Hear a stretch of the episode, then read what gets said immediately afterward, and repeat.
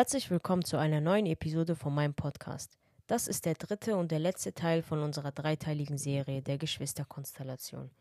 Für alle, die die anderen Episoden nicht angehört haben, fasse ich das mal so zusammen. Anfang der 1900er hat der österreichische Psychologe Alfred Adler eine Theorie aufgestellt. Er hat gesagt, dass es innerhalb jeder Familie drei Dimensionen gibt und in jeder Dimension gibt es verschiedene Beziehungen. Die erste Dimension bezieht sich auf die Beziehung zwischen den Eltern zueinander. Die zweite Dimension bezieht sich auf die Beziehung zwischen den Eltern und ihren Kindern. Und die letzte Dimension, die bezieht sich auf die Beziehung zwischen den Geschwistern untereinander. Und in der Geschwisterkonstellation beschäftigen wir uns mit der dritten Dimension. Er hat gesagt, dass mit der Geburtenreihenfolge jedem Kind eine gewisse Rolle zugeteilt wird. Und diese Rolle wird dieses Kind entweder übernehmen oder es wird diese Rolle nicht übernehmen. Mit jeder Rolle kommen auch gewisse Erwartungen. Zum Beispiel vom erstgeborenen Kind erwartet man immer, dass es schnell erwachsen wird, dass es verantwortungsbewusst ist, dass es äh, führen kann und dass es ein zweites Paar Eltern repräsentiert. Das letztgeborene Kind, das ist immer dieses Nesthäkchen, das Baby, von diesem Kind hat man nicht wirklich viele Erwartungen. Oder das ist das Kind, was man einfach so in eine Tasche packt und überall mitnimmt. Dieses Kind redet nicht viel, macht nicht viel, sagt zu allem immer Ja. Und das zweitgeborene Kind, äh, ja, das ist halt das vergessene Kind. Das vergisst man immer mal wieder, dass es überhaupt existiert. Und mit der Geburt von jedem Kind kommt es halt zum Machtkampf innerhalb der Geschwister, vor allem wenn die Geschwister dieselben Geschlechter haben und der Altersunterschied weniger als drei Jahre ist.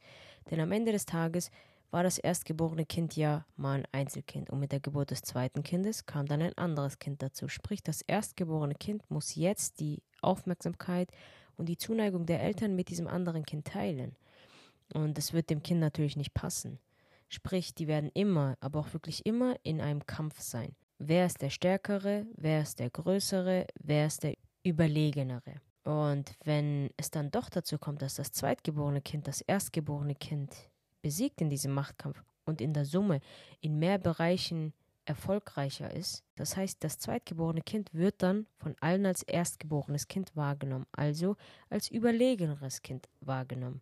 Und deshalb ist es hier wichtig zu unterscheiden zwischen der biologischen Geburtenreihenfolge und der psychologischen Geburtenreihenfolge. Natürlich sind diese ähm, Annahmen oder diese Theorien, die wir hier stellen, nicht absolut richtig. Es gibt immer mal wieder Ausnahmen, aber am Ende des Tages gibt es eine Mehrheit, die dann quasi zeigt, okay, das ist die in Klammern Norm. Und mit diesen Theorien ist es auch einfacher, jedes Kind oder beziehungsweise sein Geschwisterchen zu verstehen.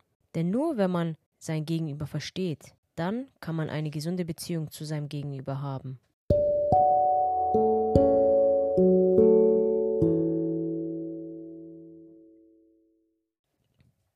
Wie schon gesagt, beschäftigen wir uns heute mit den letztgeborenen Kindern. Und ich bin ehrlich mit euch, Leute, diese Episode ist echt sehr schwer für mich, denn ich war zwar bis zum Ende meines sechsten Lebensjahres ein letztgeborenes Kind, beziehungsweise das letztgeborene Kind, aber seien wir mal ehrlich, vom ersten bis zum vierten Lebensjahr, an die Sachen kann man sich sowieso kaum erinnern. Und was bleibt mir dann übrig? Fünf und sechs. Und da, ja, da ist auch nicht wirklich viel übrig geblieben. Sprich, den Großteil meiner Kindheit oder den Großteil meines Lebens war ich immer das zweitgeborene Kind oder das erstgeborene Kind, denn ab einem gewissen Alter kam es bei uns innerhalb der Geschwister einfach zu einem Rollentausch. Und ich könnte hier ganz einfach diese 0815 Klischees sagen, wie zum Beispiel, ja, letztgeborene Kinder sind Babys, sie sind verantwortungslos, sie bekommen nichts, aber auch wirklich gar nichts alleine auf die Reihe. Aber dann wäre diese Episode bei 4 Minuten und 15 Sekunden schon fertig und das finde ich ein bisschen zu wenig. Und es gibt natürlich auch, wie davor schon gesagt, Ausnahmen. Also nicht alle letztgeborenen Kinder sind Babys. Nur 98 Prozent. Okay, nein, Spaß. Wir shaden jetzt die letztgeborenen Kinder nicht direkt. Also, wir fangen ganz einfach an. Was ist denn die Definition von dem letztgeborenen Kind? Das letztgeborene Kind ist, wie der Name selbst schon sagt, das letztgeborene Kind das jüngste Geschwisterchen. Und welche Charaktereigenschaften kommen denn eigentlich mit dem letztgeborenen Kind? Als allererstes, es ist Aufmerksamkeit suchend. Aber ich finde das Wort suchend falsch, denn das zweitgeborene Kind, haben wir gesagt, ist ja auch Aufmerksamkeit suchend. Aber warum sucht das zweitgeborene Kind die Aufmerksamkeit? weil es immer in einem Kampf mit den anderen Geschwistern ist, weil es immer in der Mitte ist. Entweder gibt es ein Kind, das ist größer, stärker, überlegener oder eins, was kleiner ist. Und am Ende des Tages kommt diese Aufmerksamkeit äh, oder dieses Aufmerksamkeitssuchendsein beim zweitgeborenen Kind aus einer Traurigkeit. Aber beim letztgeborenen Kind ist es keine Traurigkeit. Ganz im Gegenteil, es ist eine Strategie. Und ich sage euch jetzt, was für eine Strategie. Ähm, die letztgeborenen Kinder oder die jüngsten Kinder, die haben es schwieriger. Denn ähm, die Eltern können sie mit den Leistungen nicht wirklich beeindrucken. Am Ende des Tages gab es immer schon ein Kind, was gelernt hat zu laufen oder was gelernt hat zu reden. Oder ähm, ja, es gibt immer ein Kind, was akademisch besser ist oder ein Kind, was körperlich besser ist, überlegener ist. Sprich, dieses Kind denkt sich, okay, ich könnte jetzt versuchen, schneller zu sein, größer zu sein, dies zu sein, das zu sein, schlauer zu sein, belesener zu sein. Aber am Ende des Tages ist die Wahrscheinlichkeit sehr, sehr hoch, dass das vor mir schon jemand geschafft hat. Und gehen wir mal von einer Familie aus, die vier Kinder hat. Wie schon gesagt, die Wahrscheinlichkeit wird dann sehr hoch sein, dass vor dir das schon jemand geschafft hat. Und was denkt sich dann das letztgeborene Kind? Während all diese Kinder versuchen, so schnell wie möglich erwachsen zu sein, viel mehr Verantwortung zu übernehmen, kleine Erwachsene zu sein, mache ich es mal anders. Ich tue so, als wäre ich ein Baby. Ich tue so, als würde ich die ganze Zeit Hilfe benötigen. Denn am Ende des Tages lieben es Menschen, gebraucht zu werden. Vor allem Mütter. Mütter wollen gebraucht werden. Mütter wollen fürsorglich sein. Ich sage nicht alle Mütter, aber gehen wir mal von einer Frau aus, die auch wirklich eine Mutter sein möchte. Wenn du in dieser Frau das Gefühl erwächst, dass du sie brauchst, dann wird sie alles, aber auch wirklich alles dafür tun, dir zu helfen. Sprich, das letztgeborene Kind sucht die Aufmerksamkeit, indem es sich hilflos stellt. Und damit kommen wir zur zweiten Charaktereigenschaft. Letztgeborene Kinder sind manipulativ. Die können auf Knopfdruck weinen und diese Aussage unterschreibe ich mit meinem eigenen Blut, wenn es sein muss. Denn ich kenne es von uns. Jedes Mal, wenn ich meiner jüngeren Schwester gesagt habe, dass sie ihr Zimmer oder ihr Schrank aufräumen soll, hat sie das gemacht, hat aber die Türe richtig weit aufgemacht, hat ganz oft oder hat auf Knopfdruck geweint, also hat wirklich laut klar gemacht, ich habe hier Probleme. Und was ist dann passiert? Meine Mama kam dann ins Zimmer, hat gesagt, weißt du was, lass das einfach, ich mache das für dich. Sprich, dieses Kind macht es mit Absicht. Dieses Kind will, dass man die Aufgabe von ihm oder von ihr wegnimmt. Und das führt dann zur dritten Charaktereigenschaft, dass diese Kinder verwöhnt sind. Sie wissen, dass immer irgendwann irgendjemand hinter ihnen ist und ihnen diese Aufgabe wegnehmen wird, beziehungsweise die Verantwortung wegnehmen wird. Während erstgeborene Kinder Verantwortung suchen und immer zeigen wollen, ich kann das, versuchen letztgeborene Kinder so viel es geht oder so weit es geht, die Verantwortung wegzudrücken. Und wenn sie mit all diesen Sachen durchkommen, dann wird ihnen auch wirklich keine Verantwortung übergeben. Und was passiert mit einem Menschen, dem du keine Verantwortung übergibst? Dieser Mensch macht sich nicht so viel Sorgen. Dieser Mensch erkennt Gefahren gar nicht, weil, wie schon gesagt, hinten ist immer jemand, der ihm helfen wird. Und was passiert dann, wenn du so aufwächst, dann siehst du eine Gefahr nicht als Gefahr, sondern du denkst dir einfach, ja, okay, was passiert ist, ist passiert. Das heißt, sie sind risikofreudiger. Nicht, weil sie unbedingt nach Adrenalin oder so suchen. Nein, sie nehmen es einfach nicht als Risiko wahr. Sie sind, ich sag mal in Klammern, sorgloser. Und wenn du sorgloser bist, beziehungsweise weißt, dass da immer eine Absicherung ist, dann erlaubst du dir immer mal wieder ein bisschen mehr. Sprich, sie sind unerschrockener. Und wenn du unerschrockener bist, dann bist du automatisch auch kreativer. Du lässt deine Kreativität wortwörtlich freien Lauf. Du kennst keine Grenzen, weil dir halt auch keine Grenzen gelegt werden. Aber es gibt halt auch Ausnahmen. Und ich sage dieses Wort Ausnahmen jetzt gezielt, denn am Ende des Tages kommt es immer auf folgende Sachen an. Es kommt auf die Umweltfaktoren an. Die Umweltfaktoren, die deinen Charakter prägen. Äh, Frank Salloway hat 1990 eine Studie äh, geführt und da wollte er schauen, inwiefern die Kreativität mit der Geburtenreihenfolge eigentlich in Zusammenhang ist. Und um das zu verstehen, musste er erstmal den Zusammenhang zwischen der Geburtenreihenfolge und dem Charakter verstehen. Er hat gesagt, dass zwei Faktoren die Persönlichkeit bzw. den Charakter von jedem Menschen prägen, und zwar die Umweltfaktoren, die biologischen Umweltfaktoren und die allgemeinen Umweltfaktoren.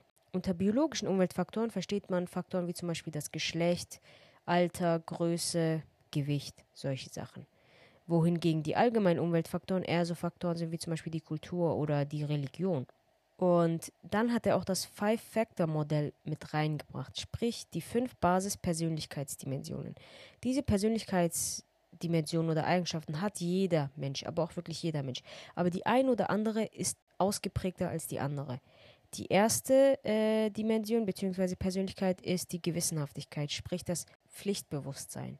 Zweitens die Verträglichkeit, die Interaktion mit anderen Menschen. Drittens die Offenheit. Viertens die Extraversion, sprich die Haltung, die man nach außen hat. Ist man gesprächiger oder ist man dominanter? Und fünftens der Neurotizismus. Das ist die Empfindlichkeit auf negative Emotionen, sprich inwiefern oder wie stark hast du die Tendenz dazu, negative Emotionen wie zum Beispiel Angst, Stress oder Wut kontrollieren zu wollen.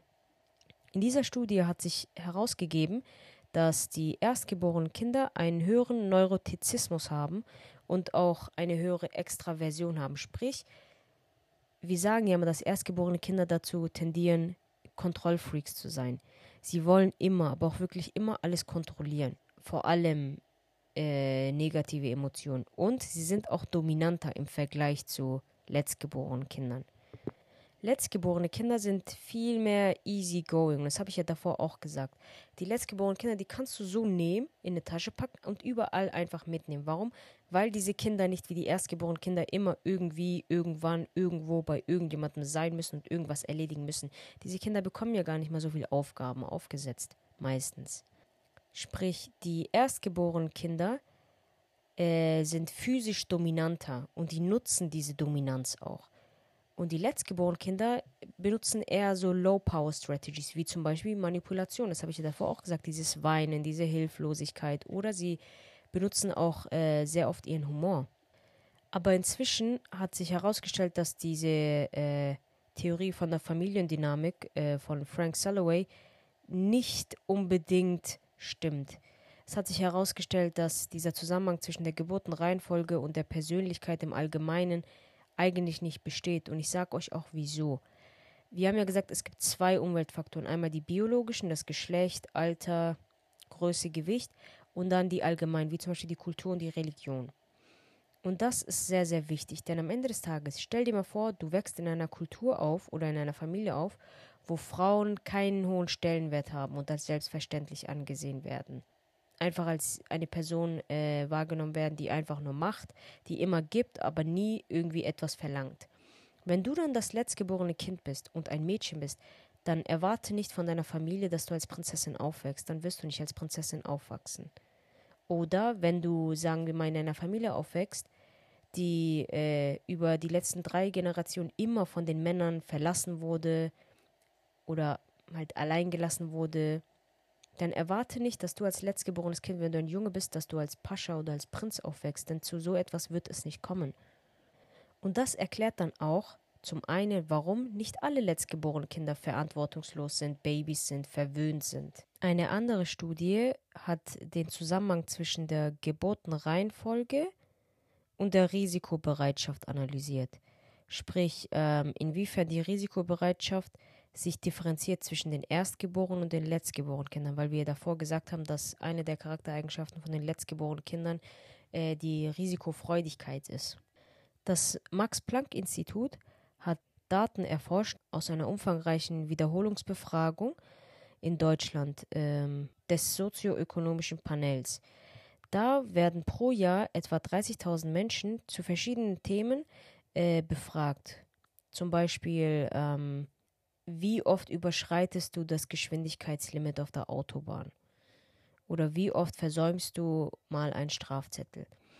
Und da wurden die Probanden befragt. Und am Ende des Tages hat sich herausgestellt, dass ähm, die Antworten von den Erstgeborenen und den Letztgeborenen zu 96 Prozent einfach keinen Zusammenhang miteinander haben. Sprich, die Risikobereitschaft hat nicht wirklich einen Zusammenhang zwischen der Geburtenreihenfolge.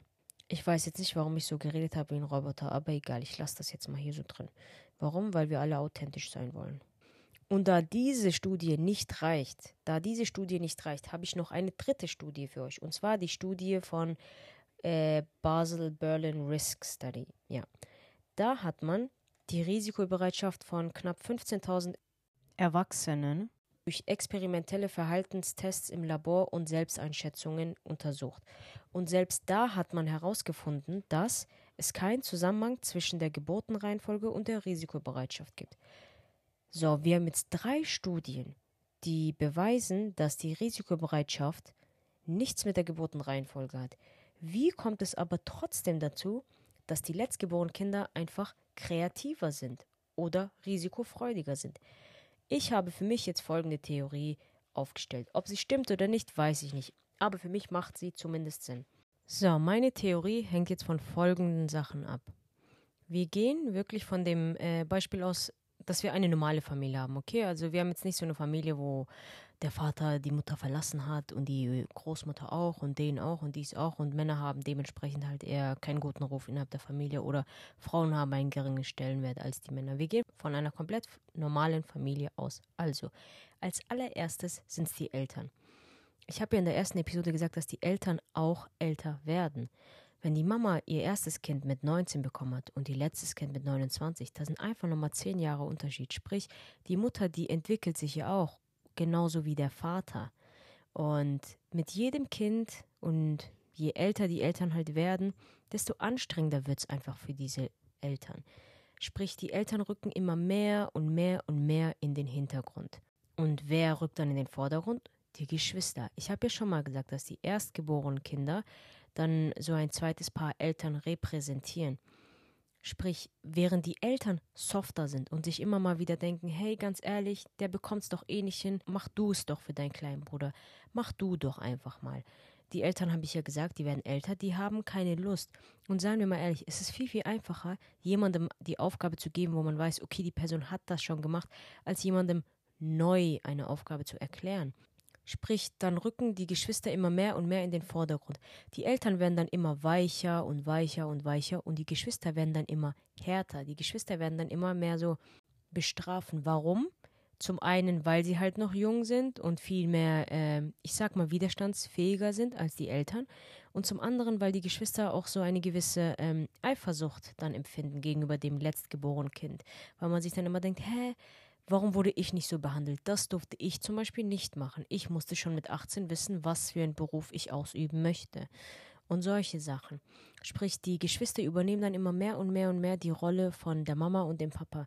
Und während die Eifersucht ja da ist, wird am Ende des Tages der ältere Bruder immer mal ein bisschen mehr sich dann wie ein Vater verhalten und dann wird er dann auch softer. Denn am Ende des Tages wollen Männer ja auch nur, wenn sie das Gefühl bekommen, dass sie gebraucht werden oder wenn sie das Gefühl bekommen von potenziellen von äh, potenziellen Vater sein, wenn sie dieses Gefühl bekommen, dann werden sie auch ein bisschen nachsichtiger. Oder die Mütter, äh, beziehungsweise die Schwestern.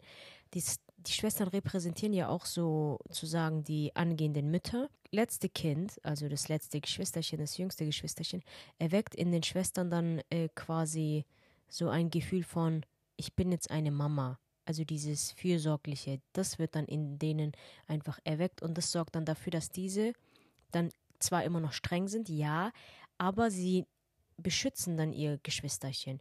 Zum Beispiel der ältere Bruder, der, der dann seine jüngste Schwester beschützt.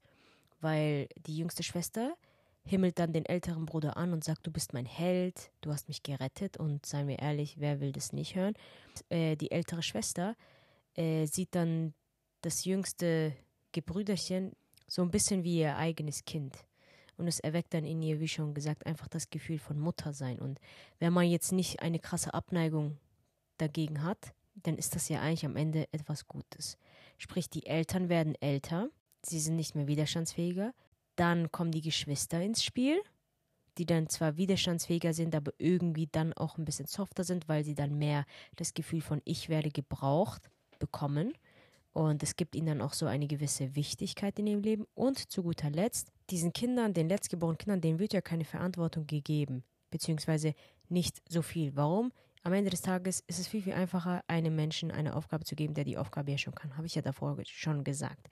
Und wenn du das nicht bekommst, und auch nicht immer irgendwie irgendwann gebraucht wirst, dann hast du sehr viel Freiraum. Und dieser Freiraum sorgt halt dafür, dass du dann kreativer und risikobereitschafter bist, beziehungsweise risikofreudiger bist.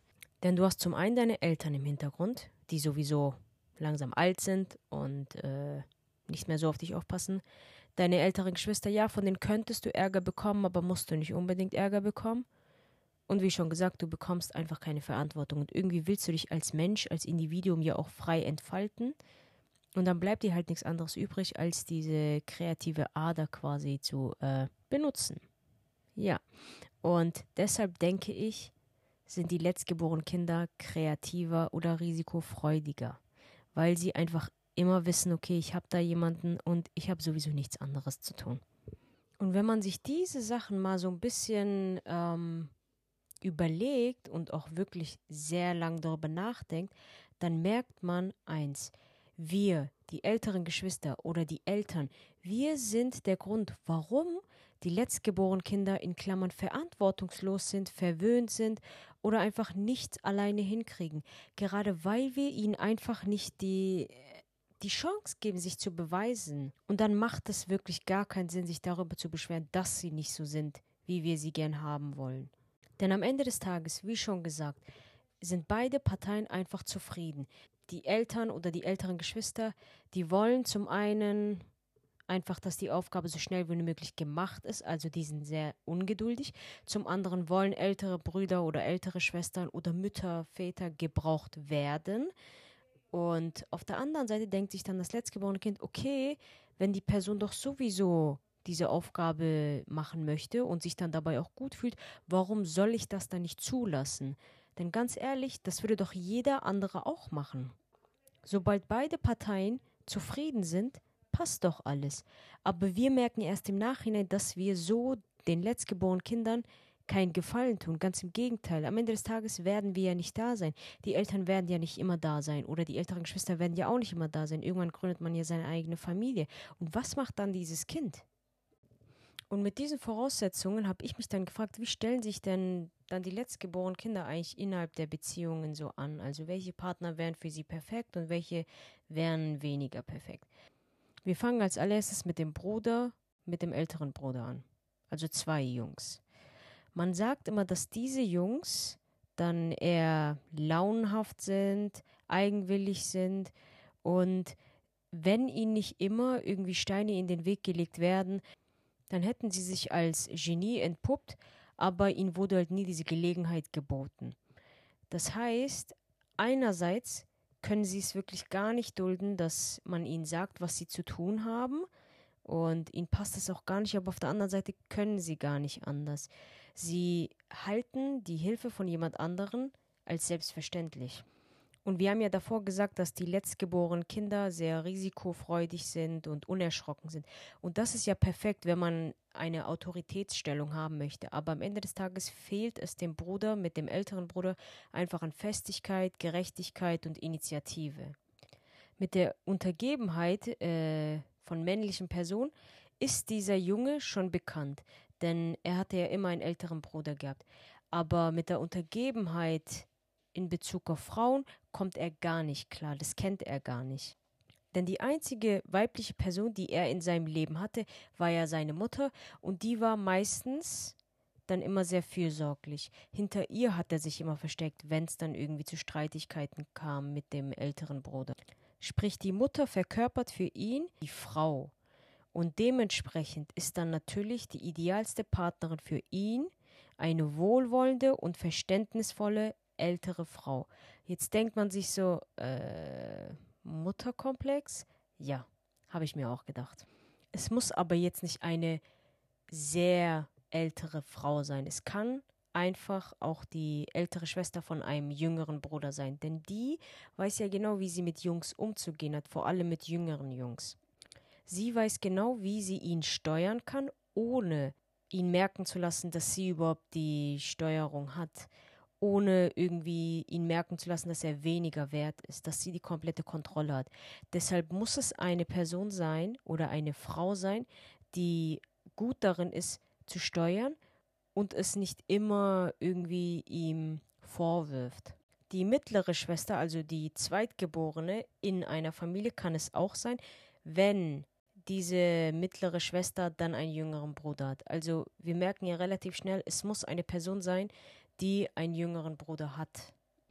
In der Zukunft muss dann natürlich die Frau immer diejenige sein, die viel plant, die immer Geld zur Seite legt, weil innerhalb seiner Familie wurde er ja nie wirklich ernst genommen, war er ja immer der Unterdrückte und dann versucht er sich natürlich in seiner eigenen Familie stärker zu stellen, überlegener zu stellen, aber am Ende des Tages ist er das gar nicht gewohnt. Das heißt, hinten muss wieder, wie jedes Mal, eine Person sein, die ihm hilft. Und mit seinen Kindern hat er dann immer eine relativ gute Beziehung, ist dann immer auch sowas wie ein guter Freund, ein Spaßmacher, der dann gerne auch mal Scherze über die Ernstigkeit von seiner eigenen Frau, also der Mutter von den Kindern macht. Und er wird, wie schon gesagt, immer mal wieder seiner eigenen Familie, also seinem älteren Bruder oder seinem Vater zeigen, guck mal, das ist meine Familie, ich habe meine Frau und meine Kinder unter Kontrolle, aber unbewusst wissen alle, dass die Frau eigentlich die Kontrolle hat. Als zweitens kommt der Bruder mit der älteren Schwester. Und dieser Junge, der lebt einfach im Paradies. Warum? Weil er zwei Mutterfiguren hat. Klar wird die Schwester dann vielleicht sehr, sehr fürsorglich sein, weil halt, wie ich davor schon gesagt habe, quasi diese mütterliche Seite in ihr durch den jüngeren Bruder erweckt wird. Oder sie wird strenger sein. Ich habe ja davor gesagt, dass die Eltern immer mehr und mehr in den Hintergrund rücken und die Schwestern dann quasi in den Vordergrund rücken und mehr für die, ich sag mal in Klammern, Strafen zuständig sind. Aber am Ende des Tages hat jede Frau sozusagen einen gewissen Mutterinstinkt in sich drin und dieser wird dann durch den jüngeren Bruder ausgelöst. Zu Frauen kann er dann immer sehr nett sein, aber wirkt sehr ignorant. Gerade weil er weiß, ja, meine Mama und meine Schwester, die waren ja immer da, egal ob ich was gemacht habe oder nicht. Und dasselbe erwartet er dann natürlich auch von seiner Frau. Sprich, es muss eine Frau sein, die gar nicht so viel von ihm verlangt und auch viele Fehler von ihm nicht wirklich wahrnimmt oder mit Absicht übersieht. Die perfekte Partnerin für ihn wäre dann die ältere Schwester eines Bruders, aber nicht die älteste Schwester, denn die älteste Schwester ist ja meistens sehr karriereorientiert und so eine Frau will er nicht haben. Deshalb kommt er so die mittlere Schwester, wenn sie einen jüngeren Bruder hat, zur engeren Auswahl. Als drittes haben wir die Schwester mit der älteren Schwester. Das ist ganz lustig, denn die Schwester einer älteren Schwester ist sehr abenteuerlustig, unterhaltsam, dynamisch und auch allgemein wirkt sie femininer als ihre ältere Schwester, weil die ältere Schwester sehr schnell die ganze Verantwortung übernehmen musste, hatte sie gar nicht so wirklich die Auswahl gehabt, ein bisschen Free Spirit unterwegs zu sein, sondern immer alles getaktet, sie hat immer recht, sie ist immer überall, sie ist dominanter.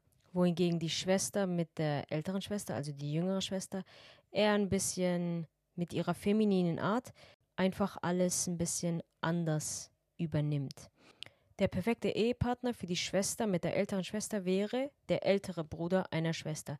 Denn der weiß genau, wie man mit jüngeren Schwestern umgeht und kann dann dementsprechend auch sie unbewusst führen, ohne ihr das Gefühl von Macht wegzunehmen. Denn am Ende des Tages will die jüngere Schwester ja auch so ein Machtgefühl haben.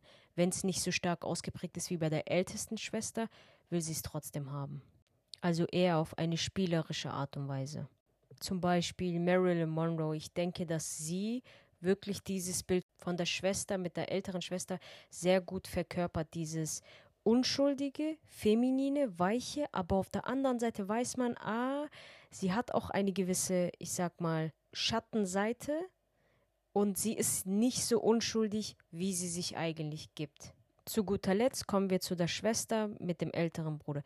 Die jüngere Schwester des älteren Bruders ist sehr feminin, freundlich, gütig, sensibel, taktvoll. Und der Unterschied zwischen ihr und der jüngeren Schwester von einer älteren Schwester ist, dass sie aufopfernd ist. Also sie will nicht wirklich diese spielerische, das, darauf ist sie gar nicht hinaus, sondern sie möchte wirklich einen stark maskulinen Mann haben, der sie führt. Sie möchte geführt werden. Sie möchte nicht so tun, als würde sie geführt werden, aber umgekehrte Psychologie anwenden und gleichzeitig doch den Mann führen. Nein, nein, nein, nein, nein. Solche Spiele, das mag sie gar nicht. damit kommt sie gar nicht klar. Sie will wirklich jemanden, der sie führt. Und der richtige Mann für sie ist einfach der große Bruder. Und wir reden hier auch von dem ältesten Bruder. Und wir reden nicht von einem, der wirklich gar kein Taktgefühl hat und gar nichts von Frauen weiß. Nein, so ein nicht. Also dieses toxisch maskuline, sondern wirklich dieses in einem perfekten Rahmen. Äh, also der älteste Bruder ist perfekt. Der ältere Bruder einer Schwester ist natürlich auch perfekt. Ein Einzelkind kommt da nicht in Frage, weil bei einem Einzelkind ist es ja so, dass das Einzelkind immer wirklich im Mittelpunkt der Familie war und die Schwester von einem älteren Bruder war ja auch im Mittelpunkt, vor allem wenn sie das einzige Mädchen war, im Normalfall natürlich. Sie wurde ja dann von dem Vater und auch von den älteren Brüdern verwöhnt, weil sich Männer einfach nicht von Frauen bedroht fühlen. Das habe ich ja schon mal gesagt. Und aus dem Grund würde ein Einzelkind gar nicht damit klarkommen. Ganz im Gegenteil, das Einzelkind würde sich bedroht fühlen und sie selbst dann natürlich auch. Dann müsste in der Ehe zwischen dem Einzelkind und der Schwester mit dem älteren Bruder einer die Steuerung übernehmen oder die Oberhand übernehmen und das, das passt diesem Mädchen einfach gar nicht. Weil dann muss sie von ihrer Hilflosigkeit oder von ihrer Femininität raus und rein in die Maskulinität. Und es ist sie gar nicht gewohnt. Sie sieht dann natürlich ihren Ehemann, wenn sie natürlich den richtigen gefunden hat, also den ältesten Bruder oder den älteren Bruder einer Schwester, sieht die dann als größten Besitz an und sie ist ihm gegenüber auch immer treu und charmant, egal ob das wirklich ein reicher, erfolgreicher Mann ist oder einfach nur ein Taugenichts oder ein Pechvogel ist. Solange sie nicht die Kontrolle übernehmen muss, ist alles in Ordnung.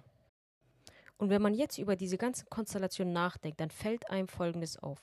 Entweder sucht man sich den Partner, der am meisten seiner Mutter oder seinem Vater ähnelt, oder seinem älteren Bruder oder seiner älteren Schwester oder halt seinem jüngeren Geschwisterchen, je nachdem, aus welcher Perspektive man das jetzt betrachtet. Und das ist dann echt ein bisschen gruselig. Sprich, alles in allem führst du entweder die Routine die du so hast als Kind, mit der du so aufgewachsen bist, entweder führst du diese Routine weiter oder du brichst diesen, diesen Zyklus quasi. So, wenn ihr bis hierhin zugehört habt, dann freut mich das wirklich sehr. Ich hoffe, wie jedes Mal, dass euch diese Episode gefallen hat. Das war, wie schon gesagt, der letzte Teil von unserer dreiteiligen Serie. Und um noch mein letztes Wort für die Letztgeborenen zu sagen oder um es zusammenzufassen, ist es so, dass der Großteil der letztgeborenen Kinder eher als Babys angesehen werden, gerade weil ihnen keiner ihre Rolle wegnehmen kann. Sie sind sehr aufmerksamkeitssuchend, sind relativ verantwortungslos und nicht im negativen Sinne, sondern einfach weil ihnen nie jemand eine Verantwortung gegeben hat oder von ihnen irgendwie etwas erwartet hat. Gerade weil sie schon in einer Familie sind, wo jeder schon seine eigene Rolle hat. Und wenn du schon irgendwo hingehst oder in einem Team bist, was schon eingespielt ist, dann wird es für dich nicht viel Platz geben. Sprich, die älteren Geschwister oder die Eltern sind selber teilweise daran schuld, wenn ein letztgeborenes Kind verantwortungslos ist oder nicht. Aber es gibt natürlich auch Ausnahmen, denn am Ende des Tages hängen all diese Faktoren, all diese Charaktereigenschaften von den Umweltfaktoren ab von den Umständen ab, in denen wir aufgewachsen sind. Und nicht alle Umstände sind bei allen immer gleich. Es kann zum Beispiel sein, dass du zwei ältere Brüder du bist das einzige Mädchen, aber du wächst nicht als Prinzessin auf. Und deine Eltern werden dich dann auch nicht beschützen. Warum? Weil sie es einfach nicht anders kennen. Sie hatten davor zwei Söhne gehabt und sie wissen dann gar nicht, wie sie mit Mädchen umgehen. Und am Ende des Tages ist es ja wichtig, als Mama und als Papa immer mal wieder zu switchen. Was will jetzt ein Mädchen haben, was will ein Junge haben? Und das, das ist halt auch nicht immer einfach die perfekten Berufe für letztgeborene Kinder sind halt wirklich sehr kreative Berufe, gerade weil sie relativ wenig Verantwortung übernehmen müssen, beziehungsweise nur das Mindeste machen müssen, wie zum Beispiel ihr Zimmer aufräumen oder ihr Bett aufräumen. Von ihnen wird nicht so viel verlangt und wenn von denen nicht so viel verlangt wird, du aber trotzdem halt ein Mensch bist und äh, das Grundbedürfnis von jedem Menschen ist es halt nun mal, sich selbst zu entfalten und zu entwickeln und dann seinen oder ihren eigenen Platz zu finden, dann hast du wirklich sehr, sehr viel Freizeit. Und wenn du sehr viel Freizeit hast, dann kannst du deine Kreativität wortwörtlich freien Lauf lassen. Deshalb sind alle kreativen Berufe Autor, Schauspieler, Sänger, Künstler Design, alles, was mit Design zu tun hat, das ist alles wirklich perfekt für dich. Und das sind auch wirklich dann meistens deine Stärken. Das waren jetzt meine abschließenden Worte zu dem letztgeborenen Kind. Und wir sehen uns nächste Woche mit einer neuen Episode.